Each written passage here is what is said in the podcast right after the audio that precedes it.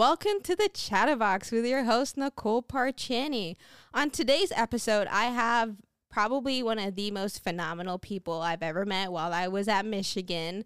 Um, not only is she a Ross graduate and works in marketing at Microsoft, like amazing. She does so much stuff for social justice and she came out with a book to represent the South queer Asian ex- Wait, I said that wrong. The South Asian queer experience and what better time to release a book about that than Pride Month? So, and especially for a community that I feel like does not get a lot of representation, like the stories of queer South Asian experiences is often suppressed. It's really awesome to see you talk about this because I, I know so many people that are like struggling with this even today, like being, you know, Indian or South Asian in, you know, whatever way they want to identify themselves. And they struggle because there's like this barrier that they have to deal with um, because of our culture, which stressful. But before we get into that, like I'm so happy to have you here. Like how how are you doing? Thank you for that beautiful introduction. I am so excited to be here. I'm doing well. I am melting in the Seattle heat.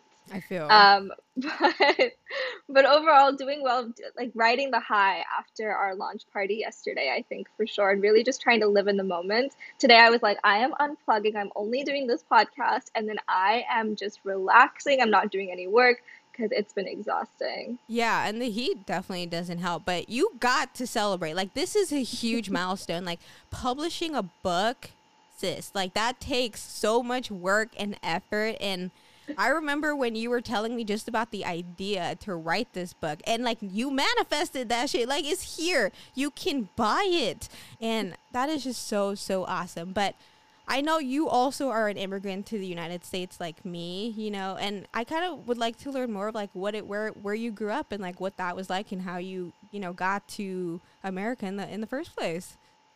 Yeah, um, yeah. So I think you and I have like that similar foreign background and experience. I was born in India, in Kerala, South India, and I, I was there for like less than a year. I moved to Ghana in West Africa and I lived there for about six years. And then I moved to South Africa and lived there for about I want to say like 12 years. And then I moved to the US for college um, at the University of Michigan um, and was there for about four years and then moved to Seattle. So, really, you know, spread my wings as far as I could. Yeah. And just, yeah, just tried a bunch of new things and moved around a bunch. But I, I love it. I, I don't think I would have wanted my life any other way because I think it's really shaped who I am and what I believe in. Yeah, I'm curious. So, like, how was it living in different African countries? Because I've never had the opportunity to. I was going to visit Ghana, but I never actually got to go. But what was it actually like living? Especially like, I'm assuming you were living in South Africa post apartheid. But I'm curious, like, what the what it was like living there, especially being, you know, a person of color. Yeah. So South Africa specifically um, is really interesting because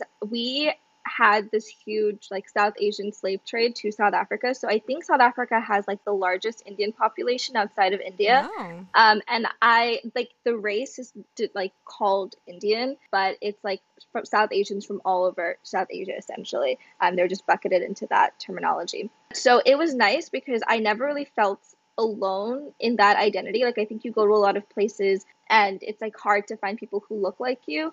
But it wasn't, except for the fact that obviously, you know, these Indians in South Africa, these South African Indians had been there for about six generations. And I still didn't really fit that scope. Like I had a very different identity, a very different experience.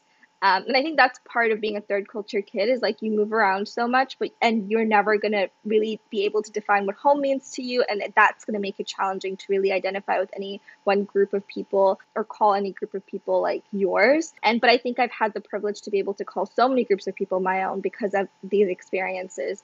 Yeah. So South Africa specifically, post apartheid, I think there is still a lot of racial tension, obviously, um, and a lot of unconscious segregation. I think that happens just by so many different pieces of intersectional identities like socioeconomic status job Yeah. opportunities things like that but i also think that you're never going to find a group of people that are as like kind and warm and welcoming in my experience I also do want to like give the caveat that I had so much privilege to be able to live in these countries and I live, you know, Yeah. pretty well off. So I do not want to say that I'm speaking for the entire South African experience or Ghanaian experience because that's not that wouldn't be the case. Yeah. Did you feel like you had culture shock when you moved to the States or because you had moved before it was like easier adapting to different cultures? Oh, a hundred percent culture shock. Like it was nothing like what I imagined America to be. It was nothing like anything I'd lived in before. Because I mean, you have to realize everywhere I lived before was like it was kind of like a developing country, right? So the way that like Mm-hmm.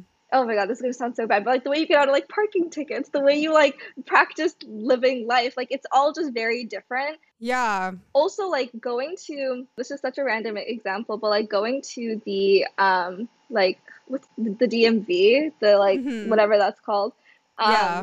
like in South Africa we would go like to get my driver's license I went there at like 5:30 a.m. with the hope that they would see me before like 3 4 p.m. because like lines started that long and it was just so slow here people were complaining about having to get there at like 9 a.m. and you would still be done by like 10 like 11 You're like, I've like worse than you, sis. yeah. I was like, what are you talking about? Like, oh my god. You're But, like, you um, didn't have to wake up at five o'clock. right to drive like two hours just to maybe get in by I feel you, but them social security lines be trash though. I'm not gonna lie. I'd be sitting there low key. I feel like I cut sometimes by accident because I never know like what's the right number letter combo, Oh and I'm like, oh, that's my number. Deuces. I'm dead.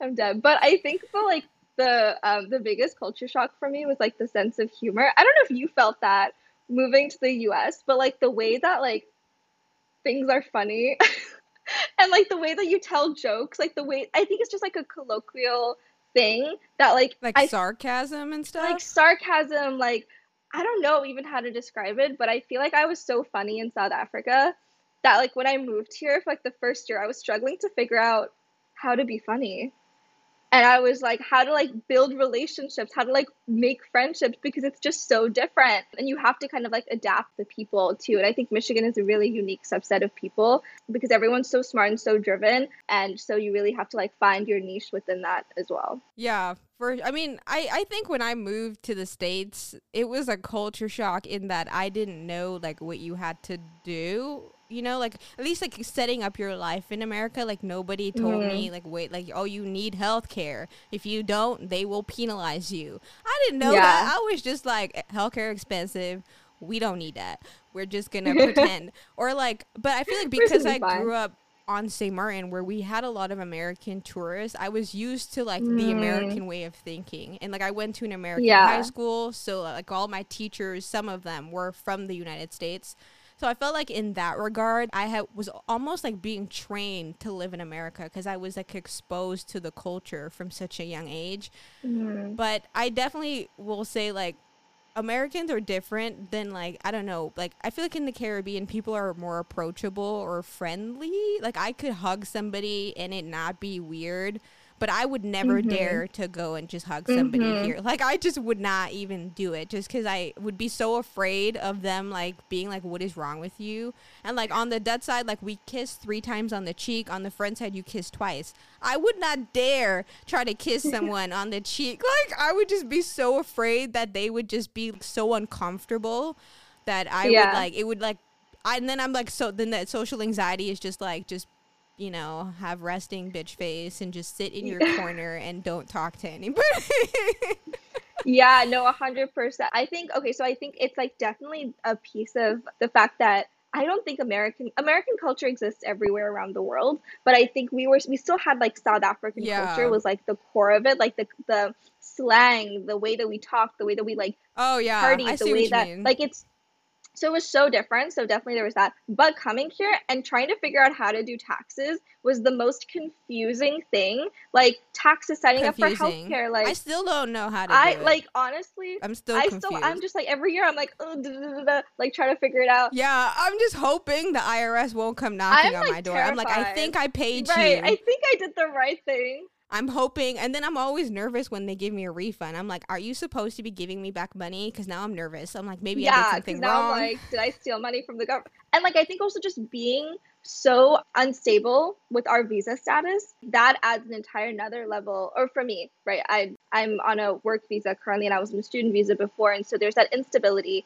um, that adds that layer of anxiety that like okay i have to do every single thing correct i can't even slip by a hair because I might lose my I yeah. might lose my ability to stay in this country. Exactly. And it's not like I have this dying desire to like live in the US forever, but like I've built a life here. I've spent I've invested in relationships. Yeah. I've, I've invested in my life. And so there's that added pressure on top of trying to figure out what like how you get a SIM card in the US, why you buy phones through your SIM card company rather than like through the yeah. Apple store. And like prepaid plans and yeah. locked phones versus unlocked phones. Yeah, it's weird. It is different it's so how you negotiate like for anything like it's just a very different culture yeah. But yeah, and then in, t- in terms of the physical touch thing too, like back home, like me and my friends would like hold hands and like hug and like all of this stuff, like kiss on the cheek. You don't do that here. People are so averse to physical touch, especially your different genders too. Yeah, it's even worse. If if I have a male friend, Will would think I was crazy if I like sat next to a male friend of mine. He'd be like, "That's disrespectful." Yeah, like, man, and it's like, like you're my girl. Why would you do that? And I'm like,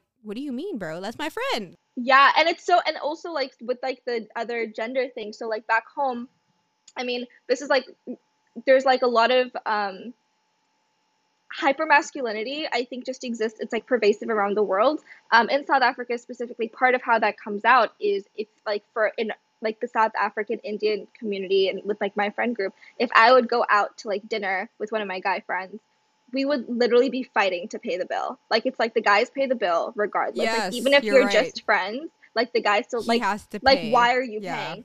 And so and even in like girlfriend groups, like I would go out to dinner and we would all like kind of fight over like who's gonna pay the bill. Like it's just like a cultural thing I think of like I want to take yeah. care of you. Like this is how I'm gonna do it. In the US, it's not like that at all. Like I feel like if you offer to pay the bill, people would be like, "Oh yeah, sure. Like thank you." They're like, "Take it." Pay right. That. I don't want to pay. different culture, and I think it's like that, like um, idea of like in India and South Africa and Ghana, it's all about community. Like community comes first. We yeah. want to take care of each other, number one, and then after that, like by taking care of each other, obviously you're gonna end up taking care of yourself too. Yeah. Versus in the U.S., it's more like let me, me take me, care me. of myself, yeah. and then if I have space, I'll take care of you too. Yeah.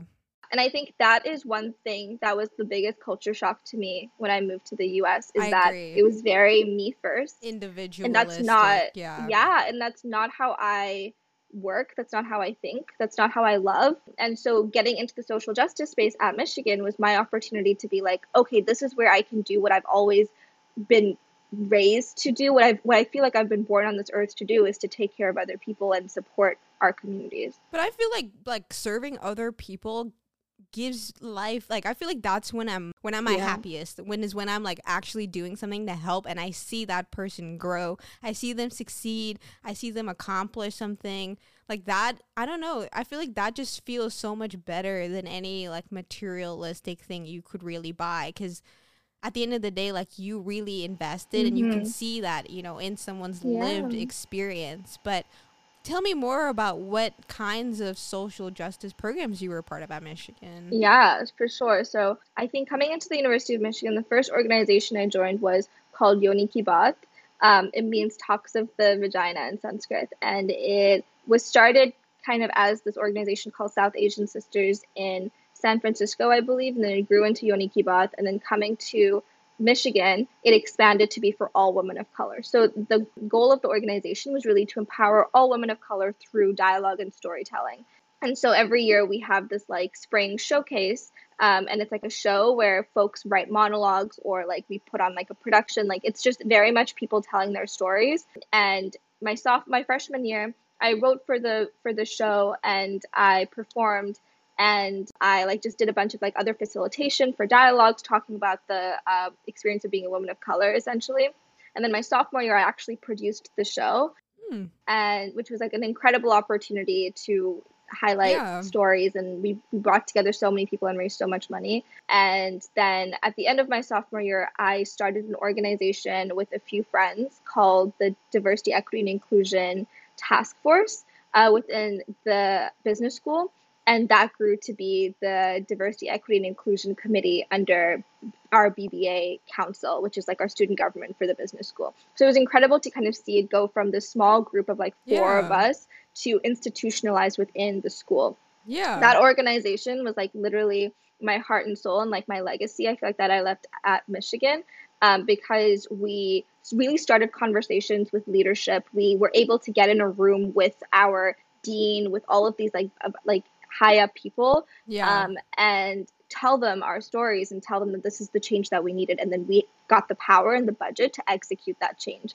one thing That's that awesome. i created was this like name tag for business students where we could put like our names and then our pronunciations because you know professors like tend to mispronounce names a lot and that's like incredibly exclusive yep. and, and, disrespectful i'm sure you yeah. felt it i felt it and they don't i mean i've been lucky i feel like they don't butcher mm-hmm. mine too much i'm always surprised but yeah like you'll see like they just don't even yeah. try they'll like look at it and you can tell like it's your name too because you know right. you're next in the alphabet and right like, and then you lose participation oh, let's see how this goes because they're like oh like i don't want to butcher it so i'm not going to call on that person so anyway so it was an opportunity to um, improve that. And then we also did like trainings for different student orgs within the business school to talk to them about like how to holistically review applications for students to diversify their group. We, we facilitate like unconscious bias workshops. We did one on disability. And it was just amazing to see the push of support we received across the business school. And then that group grew yeah. from four people to like maybe a hundred by the time that we graduated in terms of wow. volunteers and now it's like even skyrocketed beyond that so that's awesome yeah i did that and you did community leaders right like, i'm just like shook Look. yeah that's how you and i really i think got closest through google's community leaders yeah. program uh, and that was incredible i loved working with um, working on that and that literally kind of is part of the work that I do right now too in terms of bridging the digital divide and supporting digital literacy. That was specifically for nonprofits. Now I'm actually I started an organization with a friend who also went to Michigan called Web for Purpose and uh, we teach previously incarcerated and at promise youth how to build websites and then we pair them with small businesses in their communities to build websites for those businesses. That's so awesome. really kind of that is so awesome it's i think my big passion is institutional change. So like how can you set someone up yeah. for success so that they can empower them to like continue and perpetuate that success within their communities yeah, right? Exactly uh, and that's how you make change yeah, exactly. I love that. Like, I want to volunteer because I literally build yeah. websites for like myself, and I'm like always willing to help. That's literally why I have my own nonprofit is because I want to help people build mm-hmm. the life mm-hmm. of success that ultimately really changes things for them, their families, and their communities just by helping someone yeah. level up. And it's like something that I feel like yeah, it's very different in America where it's all about me, me, mm-hmm. me, and I'm like, yeah. no, like the way we grow is we all grow. That's how mm-hmm. we grow. Like if we're all doing well, then we're all doing well. like then there's no need to steal, there's no need 100%. to fight because we're all doing well. But I feel like I don't know, like even at Michigan, I remember like our senior year, I w- the EEC students were forced to take this class because they thought we didn't have social skills. I swear. Like we were the only major that they may take this one class on like wow. you had to take it to graduate.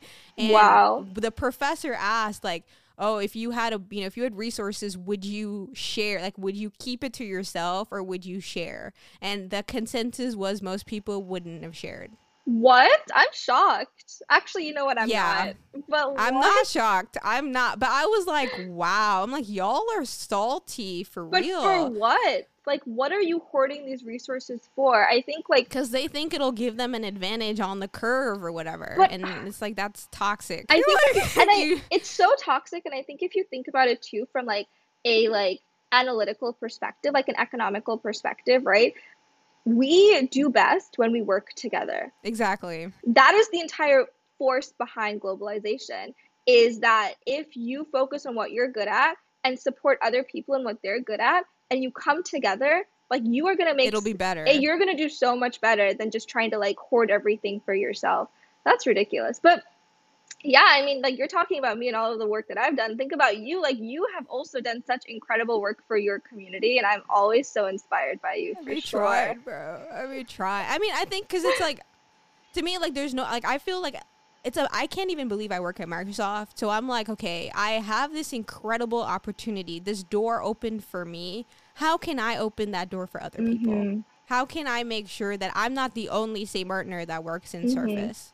Because I am. I'm like literally the only one. And like every time I talk to other, you know, Surface people, they're like, oh my God, like that is so cool. Like, how did you get here? And I'm like, I don't know. I don't know how I got here. Someone was looking down over me Yeah. and was like, let's open the door for this young buck. But like, again, I like for me, what is the point if I have all my millions and I'm all alone? Exactly. Like the Scrooge was miserable. you know what I mean? 100%. I would much rather help other people have a life that they really want to live and help them grow because that's better for all of us. Like. I just think like in terms of the positive good I want to leave in the world, I would much rather leave it in a like in a positive surplus than Yeah. like, you know and you know and if like anything if every even like just having this conversation with you is a positive thing for the world because you get to share other people's lived experiences that could help someone you know whether they listen to this and they're like you know what I'm inspired to go and start my own organization to help, you know, whatever community you wish to serve, you know. And it's just about like for me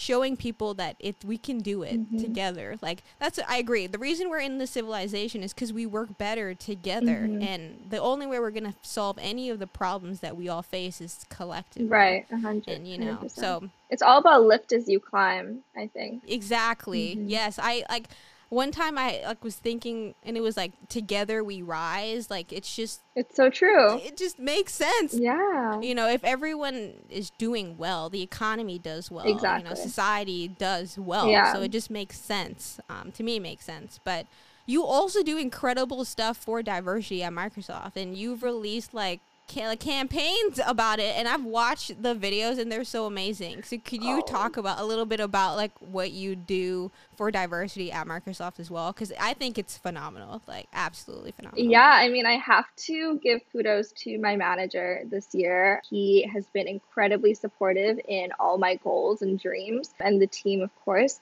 But I had the opportunity. So I'm a brand strategist currently. I'm also in the ACE rotational program. So like that, so like my role would end in August, and I'd move into a different role at Microsoft. But for now, I'm a brand strategist.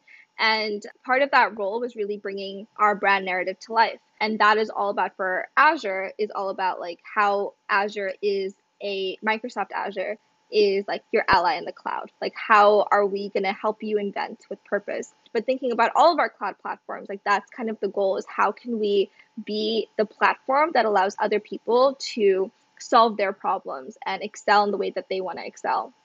I started this documentary series where we highlight early in career de- developers in Latin America and Africa and showcase how they're using our cloud technologies to really transform their communities. And it really came out of a recognition of just a lack of representation in the way that we think, in the way that we see developers, the way that we think about developers, and kind of like destabilizing what it means Yeah. to be a software engineer, what it means to be a computer science person, what it means to be a data, like what it means to be in tech because it doesn't mean just one thing it means so Yeah. many things and there's so many uses of our technology like like honestly finding these stories wasn't even hard like there are so many people using technology to transform and change their communities and help people um, so it was amazing and so our first episode was about how this young developer in mexico is using our like cloud learning courses to bridge the digital divide in Latin America. And he teaches up to like 5,000 people per workshop. And he's just really teaching them like how they can get onto this cloud technology and use it to do whatever they want to do, which is really cool. And then the second episode follows these two sisters in South Africa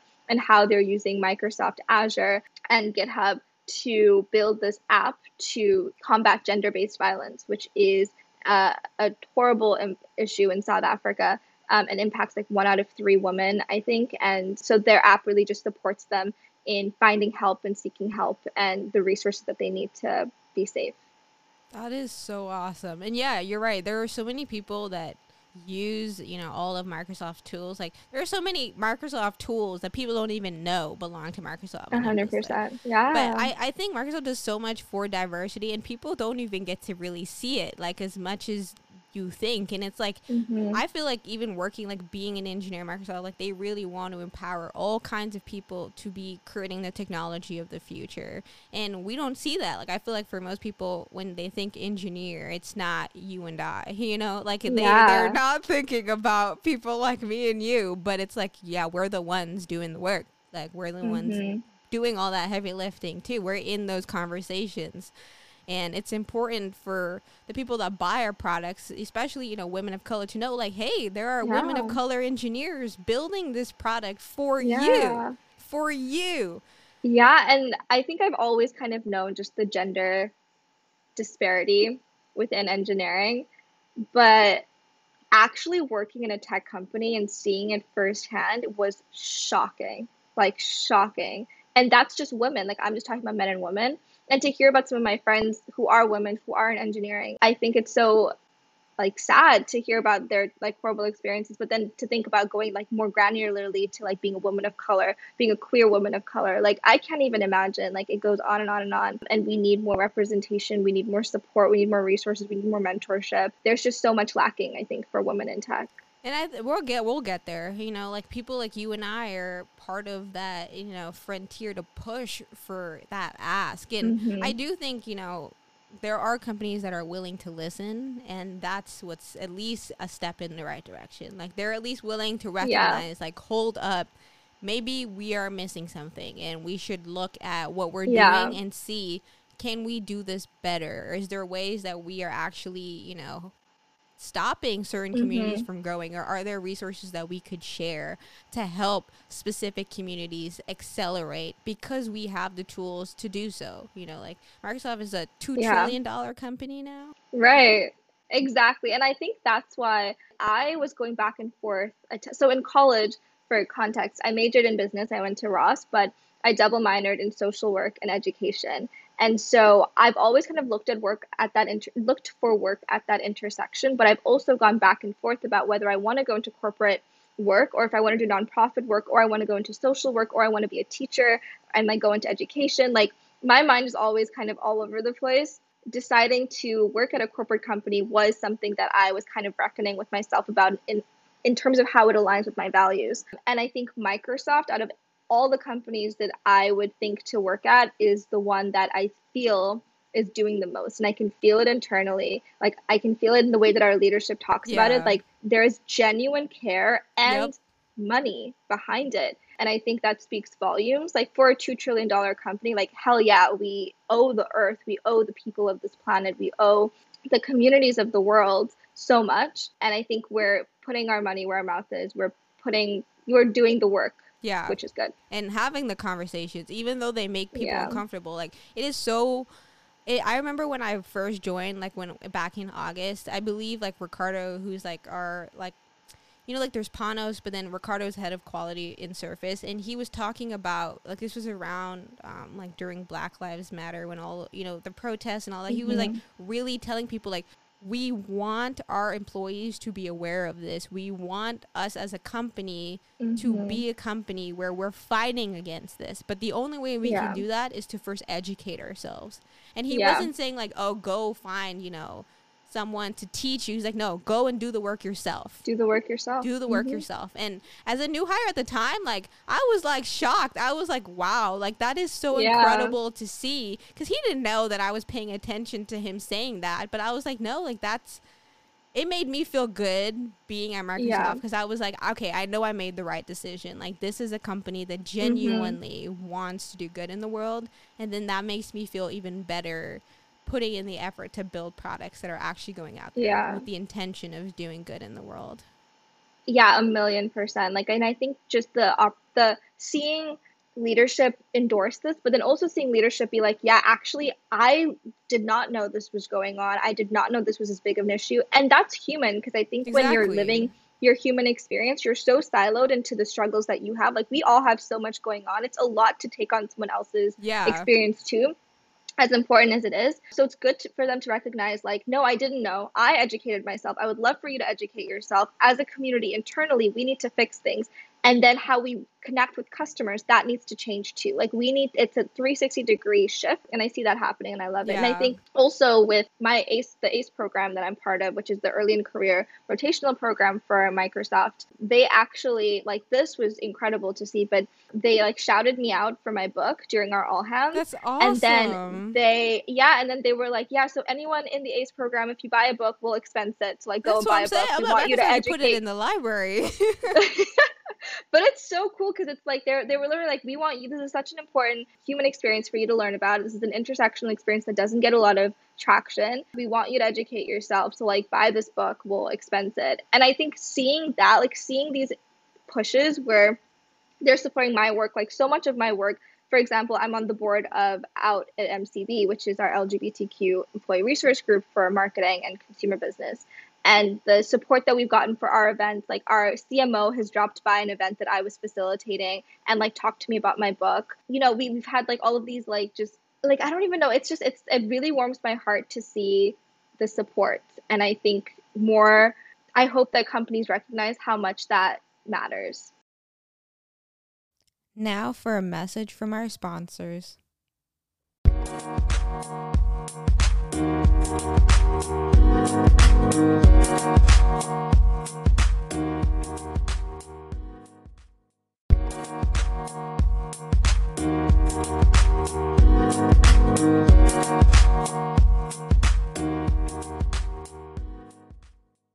and that makes me super super happy. And i think that that's so awesome that leadership has shown like passion for your book and really is pushing it. I i'm i really think they should put it in the library. But i mean coming back to like your experience you know being in the lgbt community i guess do you feel like it was easier to have like be your full self in the United States where now I feel like there's more openness towards the LGBT community compared to like growing up in developing countries where at least like for me in the Caribbean, people are very homophobic, very very mm-hmm. homophobic. So I'm curious, was it better in America or was it okay considering what South Africa had already gone through? Yeah, that's a great question. So South Africa was actually, I believe, one of the first countries to legalize gay marriage. I think like post-apartheid, they were like, let's get rid of racism, let's get rid of sexism, let's get, get rid of homophobia, let's just, you know, do do the damn thing. Not saying that, you know, that completely infiltrated into like how society functions and that everyone is suddenly, you know, all rainbows and hearts and sunshine. Yeah. Like that's not the case for sure. I think just coming from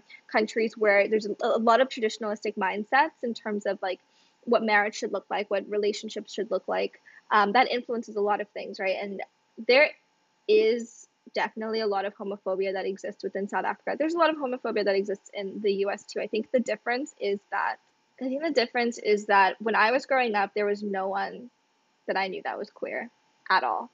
Like not a single person that was out, at least. Wow. There might have been people. I'm mm. sure there were people, but no one was out. I came out in 10th grade I believe, to my friend group. Or, yeah, yeah. 10th grade, I came out to my friend group. In 12th grade, I came out to my father. And I felt so alone because I was like, there must, if I am the only person I know who is queer, who is also South Asian and queer, there must be a reason why others are not coming out. Like, either it's because they don't feel safe to, or it's just been a negative experience or there really just aren't any queer people that are South Asian. None of those realities sounded appealing to me. So I think a lot of my experience was just suppressing that part of me because even just speaking about it with friends, like I had the best friends growing up. I really was blessed and I loved them so dearly. But like, I think unconsciously there is so so much stereotyping that happens comments microaggressions that they didn't i don't think jokes. yeah jokes that they didn't even realize were harmful because they had never truly spoken had to deal with it yeah. yeah, or like had to confront someone that was actually living that experience that's like hey actually that's not funny to me. Yeah and so i would laugh it off and but i think coming to the us I th- and taking classes that touched on these identities gave me more of a critical lens and i think institutionally there's a lot more support and protection within the us than ever before. It's interesting one story in my book actually touches on this. It's about this gay man from pakistan who moves to the us And um, he talks about how in the US, you know, he felt a lot more free to be himself because of the institutional protections. He could go to Mhm. support groups, he could like be out to his straight friends, and it was totally normal and he was accepted. Yeah. But dating in the US sucked compared to dating in Pakistan um, because although you had to hide and it was illegal and it was terrifying to be gay in Pakistan, that pushed the community closer. And so there was a lot of communal respect and love. And like, no matter who you are, if you knew someone or not, if you were in the queer community in Pakistan, they had your back. You come to the US, he describes dating as someone who is who tries on a shirt, doesn't like it, and just drops it on the floor and moves on. It's very much like if you serve a purpose, you serve a purpose. If you don't, you don't. Like there's no long term It's community more like hookup culture. Yes. So that is one thing I would say about like I think it's there there's you're never going to find a perfect community, but I think I started when I when I started at Microsoft, I had kind of still been suppressing my queer identity and how it intersects with my South Asian identity all through college because the queer community at Michigan when I was trying to kind of become part of it, it was very white. It was not at all what I was looking for in a queer community. Um, the experiences were very different. I just didn't feel like part of it. I didn't feel like I got along. I, I didn't feel like I could build community with these people. So I was kind of like, okay, that's part of who I am, but it's not the main part. A lot of my social justice work focused on race and racial justice. And queerness is part of that, obviously. It's a big part of how race Yeah. plays out, but it, it wasn't my main focus. Coming to Microsoft, I was like, no, like, I am done. Now I'm yeah, going to be, my full self. authentic. Exactly. hundred percent Elsa. Yeah. hundred percent me. And so that is why I joined out at MCB when I came to Microsoft because I was like, this is me taking the step to be my full self and bring my full self to work. And if people don't like it, they don't like it. Okay, that's fine with me. And it worked out beautifully. I think I've built such a great community um, and had such incredible support, found the best mentors through this organization, and just been able to do work that really, really warms my heart. So that is one piece of advice I would give to anyone listening is take your time to figure out who you are and what parts of you truly define your experience and that you want to truly define your experience. Not every piece of you needs to, for sure. But then lean into that and don't be afraid to do that. And I think that being yourself, being honest about who you are, being authentic actually opens more doors and builds you up for success unlike pretending to be someone else ever will. Yeah. I think it's interesting because, like you said, you'd never seen a queer person, you know, growing up, um, you know, in, in South Africa. But I, growing up on St. Martin, had seen people that, like, they didn't tell me, like, when I was a kid, it's not like people were ever like, oh, this person's gay. Like, oh, that, like, he's gay. But you knew that they were different from everybody else that you were seeing. Because, Yeah. you know, straight people are very, you know, Straight, straight edge. Yeah. you can tell. You can tell you have a little. but to you. And so when i was a kid like i would see there were like few men that would like come around you know my family or like around me as a kid that i knew. Something was they were not you know walking the straight and narrow like everybody else. And i remember when i was like even you know a kid like there would be you know lesbian women that were more on like the tomboy you know spectrum of how they you Yeah, know, like more to uh, yeah more masculine. And and then I, as a kid, would just be like, oh, okay, like so lesbian means like more like butch. you Yeah, know, like you- it shapes you know you that about- masculine, yeah. Yeah. And then if you were like gay for a man, you would tell like maybe they were more feminine. Yeah. Um, and that's typically the lens that I first saw, you know, the LGBT. But you do not talk about it like like it like if someone's gay like that's them but that's not something that comes in our household you know? That's like Mm-hmm. like sure we accept them like we can talk to them we're not going to treat them poorly but that's not our family Yeah. you know at the end of the day. And it was really interesting because people are very homophobic in the caribbean and on st martin especially for a very long time. I remember a gay cruise ship wanted to come to the island and the christian community said no no, you are not welcome here. And they literally were so upset. They like put articles in the paper like saying, no, do not come here. You're going to turn our children gay. Like that was literally the, the mindset that they had. And I remember when the French side, I believe, first allowed gay marriage, there were mm-hmm. protests Wow. on the street because like two gay people wanted to get married. Oh Mind you, despite having seen all of that hatred, I knew that that was just ignorance. And I feel like I don't know where I knew it from, but I just knew that like that's not how you're supposed to Mhm. treat people at the end of the day. Yeah. And I think now there's more of a movement to accept queer experiences and to allow people that are queer to have a voice and have their lived experience be acknowledged because for a very long time it felt like you like if you were gay you were gay but it was not something that was like a good thing you know it's Mhm. almost like a, something to be ashamed of Mhm. like you were a disappointment in some way if you chose to live your life this way and a lot of like caribbean music especially is homophobic and so a lot of the time like you would see guys boys even though they were coming from a place of ignorance saying you know vernacular that was very very hurtful to like the LGBT community because they just thought it was a joke and because Yeah. Caribbean culture actually promoted those types of jokes and Yeah. it was fine like people laughed like that was the cool thing to do. But I think now people are changing. As much as I at the time when I was in high school nobody came out as gay like I think now um, more people are okay with identifying that way and having people look at them that way. But I remember when I first like when I because I I I don't really like labels personally, but if I had to, you know, put myself in a in a category, I guess I would be bi. Mhm. But I knew when I was a kid, like I would like I I was never into all girls, but there would be certain girls that, you know, I was just like, mm, There's I, something I about her. Those thoughts, yeah, those thoughts I don't think normal people have. But again, I would Mhm. suppress it because I was ashamed of feeling like I would ever go down that road. So Yeah. and I like boys too, so I was like, I'm gonna just stick to that side because that yeah, side won't get in trouble. side. That side is Mhm. safe. And I remember like when I was like, okay, I'm finally have the courage just to tell my dad, like, hey, just so you know, like as, as much as I'm in a heterosexual relationship right now, I love William. I he's like my favorite person.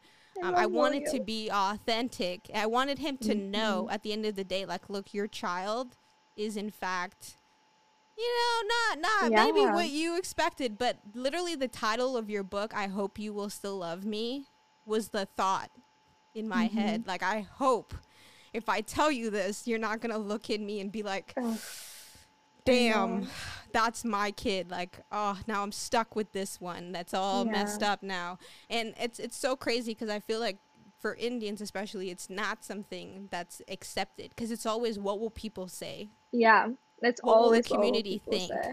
if people find out about this. You know, like or is this going to make your life worse like why would you because especially it's already like they want you to be in an arranged marriage they want you to Mhm. marry someone within the community now not only are you saying you might want to marry someone out of the community you don't even necessarily want to marry someone of the opposite, opposite sex. gender and it's just Yeah. like not something that goes over well so i'm curious like how was it for you when you came out to your dad because i'm i'm sure like ali i was really really scared that my dad was going to be like i i'm disappointed in you Yeah, but now he yeah. loves me and so it's all good but I love that for you. but I like think- even in that yeah I was scared. Yeah. Oh my god. Also, I just got goosebumps when you were talking about like the Aw. title and like how you felt. Like, oh my god, I'm. I think that's okay. I'll like give you context about the title in a second, but let me answer your question first. I also have questions for you because yeah whatever. sure go ahead um, but um, yeah. So essentially, um, when I told my dad, I okay. I don't know if you've ever felt this way, but I think you and I have a lot of privilege too in the queer community because we're pretty straight passing and we present as femme and like yeah you know it's like and and we're uh, like i date both men and women as well and everything in between too. So i think i have that like kind of like safety net of um of what like my happily ever after is going to look like. At the same time that almost excludes me. I feel like i feel kind of excluded from the queer community sometimes too it's like because you're i feel not like really a part of it. You're like- exactly. you're you're walking the fence like you're cheating. Yeah. And i feel that bad but I fully I feel fully queer, but I don't know if the queer community sees me fully in my queerness. And coming out to my dad, I honestly I don't even know, remember why I decided to do it, but I basically we went out to get food and I was telling him about just like my life and I started breaking down and he can tell and I think my like I love my parents so much, but like we don't really like talk about like deep stuff. I think that might just be like a South Asian thing. Is like you talk about what you need to talk about, but you yeah, don't. you don't want to talk about anything that's taboo too and personal. Make them, yeah, make them so make them uncomfortable. And so I think him seeing me break down like that, he was like, "Oh, like shit, this is serious." And then I told him, and he kind of looked at me and he was like, "Did you think this was going to change anything? Like, did you think this was going to go badly? Like, why are you crying?" And I was like, "I just didn't really know what to expect." And he was so supportive. Like, I think my dad is like what? Oh my god, I'm gonna get emotional. I know, like it makes you emotional. I feel. yeah. I feel. Oh my god. But when I think about like being a good parent, I think about my dad like wholeheartedly. Like I think all parents make mistakes for sure and like he's not perfect, but I think that he does his best and he truly shows me that like, there like unconditional love is how you should be parenting. Anyway, okay, let me get over this.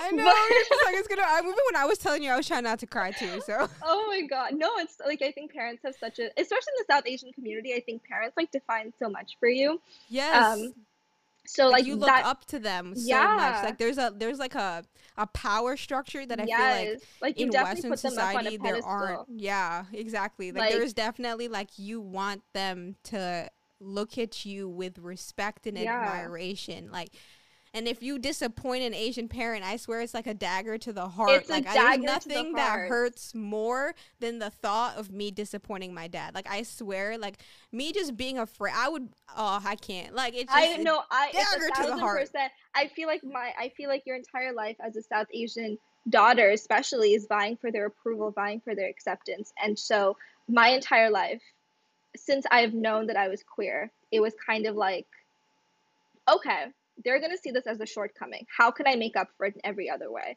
And so I worked my ass off through school. I got into Michigan. I, you know, graduated from Michigan with like the highest honors. I like did all of this stuff. Like I got a job at Microsoft. Like, okay, maybe this will soften the blow. Maybe Yeah. now, maybe they now will this will love be. me. They will still it, love it me won't exactly. be like yeah they won't throw me away and They say won't- like i'm done Exactly. Yeah. And so I came out to my dad in 12th grade.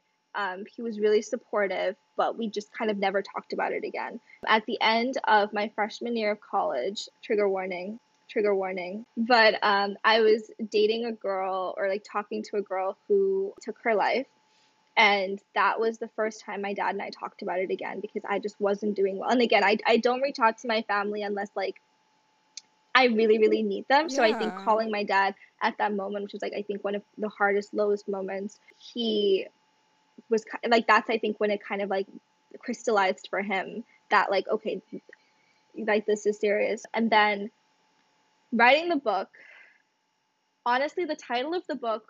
So coming up with the concept to write the book and writing the book was kind of like me preparing to come out to my mom. I love my mom very dearly, but I think that sometimes it's hard for her to accept realities outside of her norm. And yeah it's i think that's the very traditional like south asian mom has that like because she herself has gone through it and wants you to be good yeah, she wants me to be safe. She wants me to be protected, and that means fitting into this like box, right? And that, clearly, I don't. So, writing so writing the book was kind of like a letter to her. Like, this is me. This is everyone in our community. Like, this is a very this is a very beautiful experience. I hope that you'll still love me. I hope that this doesn't change anything. And so I I came out to my mom about a month ago, I would say, um, because I had to because the book was coming out. so she's so gonna I read was it like, She's gonna read it, so like she better know ahead of time. Um, and I think that it was challenging for her. Like I think it was almost like she was meeting me for the first time, Hmm. and like it was so hard to like see that because I was kind of like, oh shit, like I've been hiding this part of me from her for so long. yeah, Now she's she meeting the real me, me. yeah Will she still love this version of me? Like, because I'm still all of the other stuff, but now I'm like this new part of me too. i so feel it was hard and i think it's taken her a long time but with the book coming out i think that did really soften the blow I'm, this isn't my like um psa to everyone like if you're gonna come out write a book i think that's the easiest that's not what i'm saying at all like i but this I was just your journey yeah it was my journey it was my way of like showing her that I'm going to be unapologetically myself. That's not going to change. You should be but I hope, you. Yeah. But I hope you'll still love me. I hope you'll join me on this journey. Yeah, that is so lovely. And yeah, like that the title I swear really hit hits home cuz when I read it I was like, yes. That like, if you if you want to know what it's like to be a South Asian queer, the the statement that I think everyone always thinks is I hope you will still love me. And that mm-hmm. hurts as a kid cuz it's like you you want like you you're doing everything in your power, yes, to get that validation, that approval. And you know yeah. like this one thing could change that because it's change happened. everything. It's happened yeah. for so many where like they say this one thing and they're dead to their family. Dead. Mm-hmm. Do not talk to me. You yeah. are not my child. I don't know who you are. Don't come yeah. here ever again. Or they're forced to get into relationships where they're miserable because well, it's either that or my family, family. disowns me. Yeah. And I think in like white communities, and this is like might be stereotyping, it's so much easier for them to cut the ties and for them to be like, if you don't accept me, that's fine. Like it's I'll just move out, I'll like live by myself. And I think it's not the same thing. Like if you look at the cover of the book, it's like this bird, right, escaping the cage, but the bird is made from the cage. And so as it flies, it's kind of reshaping the cage, but it's still connected. Um, and I think that's a lot of how I think about the queer South Asian experience is that our culture our ethnicity, our religion, our people put us in this cage. Like they really confine us truly. It's they're so strict about what our experience should look like and it's so hard to live in that cage. Very very hard. And we want to escape. We want to escape. We want to leave, but at the same time like it's such a beautiful culture and we love our people so much and there really is such a community behind it that you don't want to lose that community. You just want to reshape what that community looks, looks like. like exactly. To just include you. That's exactly. It. Just to include you. Yeah. To let and, you fly, but to let you come back home too. Yeah, for sure. And yeah, I can't wait to read the book because like I am super because I know like there's so many people, especially where I grew up, that are struggling to come out or don't even know how to define themselves or how to accept themselves because it's always like I hope you will still love me. Like I don't yeah. like what are people gonna say if what if I tell you say? this part? And I'm really really lucky. Like I was I told my mom before I told my dad cuz my mom is like the most open-minded, loving soul on this planet, but my dad is like that more like stricter, you know, mm-hmm. Indian dad. He's a rebel, don't get me wrong. Like I love my dad. He's a rebel. He married outside of his race. Like that's not wow. something that happens, yeah. you know, already within wow. Asian, you know, culture, but like I I was so afraid and he was also like why are you like like he felt bad that I was so afraid to tell him. Yeah, that was exactly my dad's reaction too. He was like and I think that showcases love for real. Yeah, exactly. He's like how he's like I love you. Like I've literally been there since you were a baby. Like you threw up poop peed on me. I will always love you no matter yeah. what. And it's like but it's so hard because yeah, you're part of this you culture that does sometimes feel like a cage or a box that mm-hmm. it wants you to fit in. But I felt like from the day I was born, it was hard for me to fit in that box just because I was mixed from the get go. Yeah. I already knew I was like, they're not gonna accept me as one and of it's them interesting anyways. too, because like neither of your parents are gonna know your experience either, right? Because neither of them had that mixed background. Yeah, and it's like you know, but it, you know, at the end of the day, I'm very blessed. I think to have parents that are open minded, but it's also like not something that's ever going to affect anybody else. So that's like I hate. I I appreciate that, like you have coming out experiences, but I also hate that you have to have them. I just yeah. wish it was like, oh, you're gay, cool.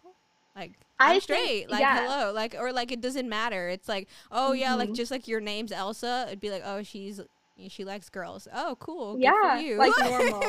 and I think like, they're like they're there are two things I want to talk about connected to that. Like first is obviously like bi erasure because I think when you say like this this identity, this piece of you is not going to affect anyone else, I don't agree with that. Like you just talking about it on this podcast, like, and I think the experience of being queer in a heterosexual or seemingly heterosexual relationship is so hard because you really are without like you're so happy where you are, but it's almost like you're hiding a part of yourself, but you're not because you do ex- exist as your whole self and it, it does impact others. So I want I want you to recognize that too. Like it's so powerful right. that you're, you're even right. speaking about that. I appreciate um, and there that. are stories in the book about that too. So that's one part. The second part is I think it's so interesting uh, when parents who were rebels, who like my parents are both of different religions, and there was so much conflict when they were going to get married. Your parents are different races, and it's like if they're if you were open to that, right? If you can see over that, why is this a hurdle for exactly. you? Exactly. It's like you already broke tradition. Like, how are yeah. you to judge? Like, exactly. you should not be pointing fingers, sir. like, you judge like, you should too. get it. Yeah, like, exactly. anyone, you should get it. So yeah, so I think that's really interesting too. But I think the idea of bi erasure overall is something that I wish we talked about more. The idea of like, like you said, like you don't like labels. A lot of people in the queer community don't like labels because people will call you out for it. Like within the queer community too, there's so much judgment over what it means to be queer. It's like I just like what I like. I like what I like. There's there's a story in the book called My Queer Relationship with Queerness, and the writer talks about that. And it's so real that like the umbrella term of queerness is so much safer to use because I identify as pansexual. But when I say pansexual, it, there's just it's just hard because I think people kind of are like, oh, but like then you're not really like, are you really gay? Like, are you really in the? So it's like you're just doing whatever yeah. comes your way, huh? So, like exactly. you're just being selfish. Or you're just you trying just to with everyone, and like you'll never yeah. be satisfied. Like there's just so many stereotypes that I feel like just saying queer is the safest one, and we need safety within our community. We need safety across communities. Like I just think as a human race, as a population, we need to just let people be who they want to be. Exactly. Let them live their life. If it's not hurting you, if it's all consensual, like yes. why do you care? If a man why wants to wear a skirt, care? let him wear the skirt. He wants yeah. to put on drag makeup, be fierce, sis. You better stunt on Period. that runway. Like exactly. I don't know why anybody cares, but I feel like like to me it's just like I feel like some people you know, like if you've been hated or you've been bullied, you bully back you know, as like a defense mechanism or like out of, I think sometimes out of love too, that mm-hmm. hate comes out. Cause it's like they, they want the best for you. They want you to go to heaven. You know, they want you to be up there with them. And so by them hating you, it's them trying to love Protect you. But they don't know how yeah. to love you with the ideologies that they believe. And so it's like 100%. a conflict. I just don't understand. I feel like all humans at the end of the day, like God made you that way. You know, like I like people yeah. whenever people say like, "Oh, the gays will make you gay." I'm like, I don't think you understand how that works. Like I don't, I don't think you think get it. I am not I think into what I'm into because of other people. Like it's yeah. just how I feel.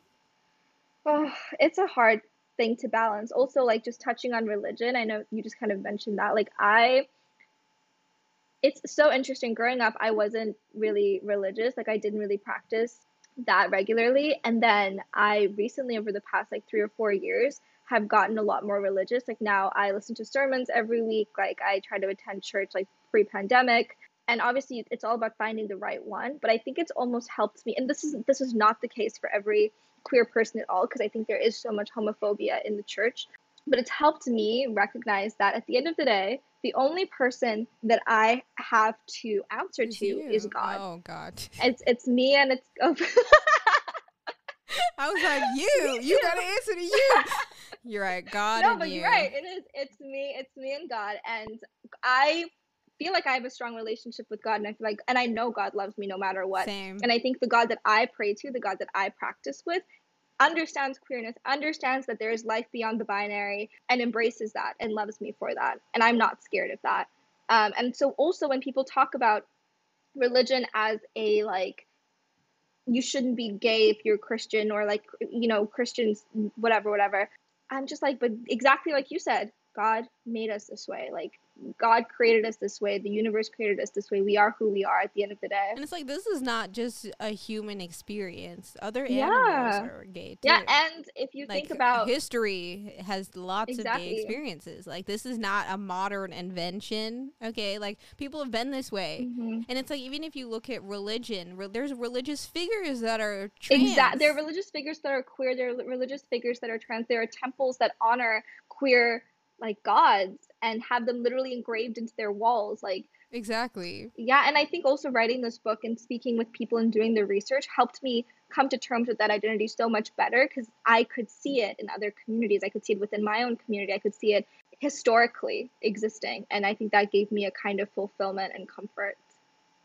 It's so beautiful. So where where can people buy the book if they if they want to get their hands on it and see, you know, see other queer experiences that you were able to capture and also like follow along with you and you know other books that you might write in the future because we don't know we don't know where you know. know.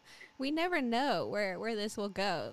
Yeah great question. So follow us on instagram. It's at ihy SLM. I'm like trying to think what all the letters.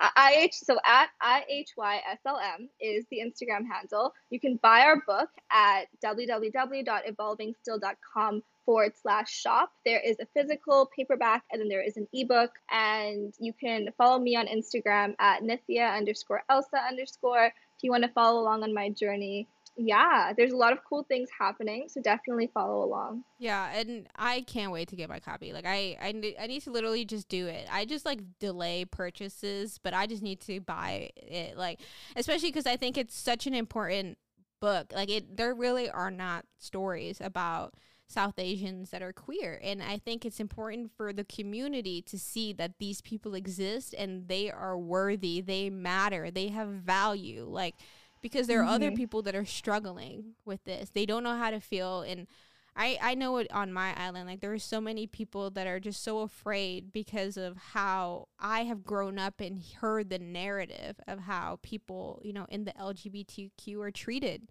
And it's really really sad but I think we're making headway and I'm super glad like you were able to capture these voices cuz it's super important and you know, as someone that is, you know, South Asian and I guess queer, I'll, I'll accept queer as a title. I just, I hate titles. I'm just like, I'm me. Okay. I, I like what yes, I like. I don't need to answer to anybody, but I appreciate it because the title literally hits home. Like when I read it, I was like, damn. Like it took me literally back to that moment when I had made the decision to be like, okay, I'm going to just tell him.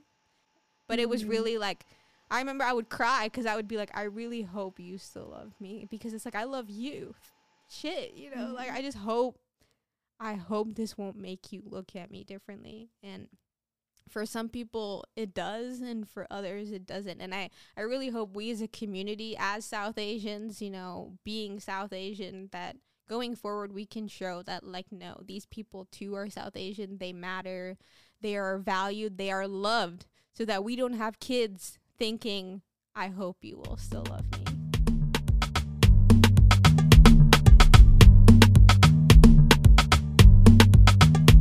Thanks for listening to this episode of The Chatta Box. If you enjoyed this episode, be sure to show your support by subscribing to this podcast and leaving us a review. Follow us on Instagram at the.chatterbox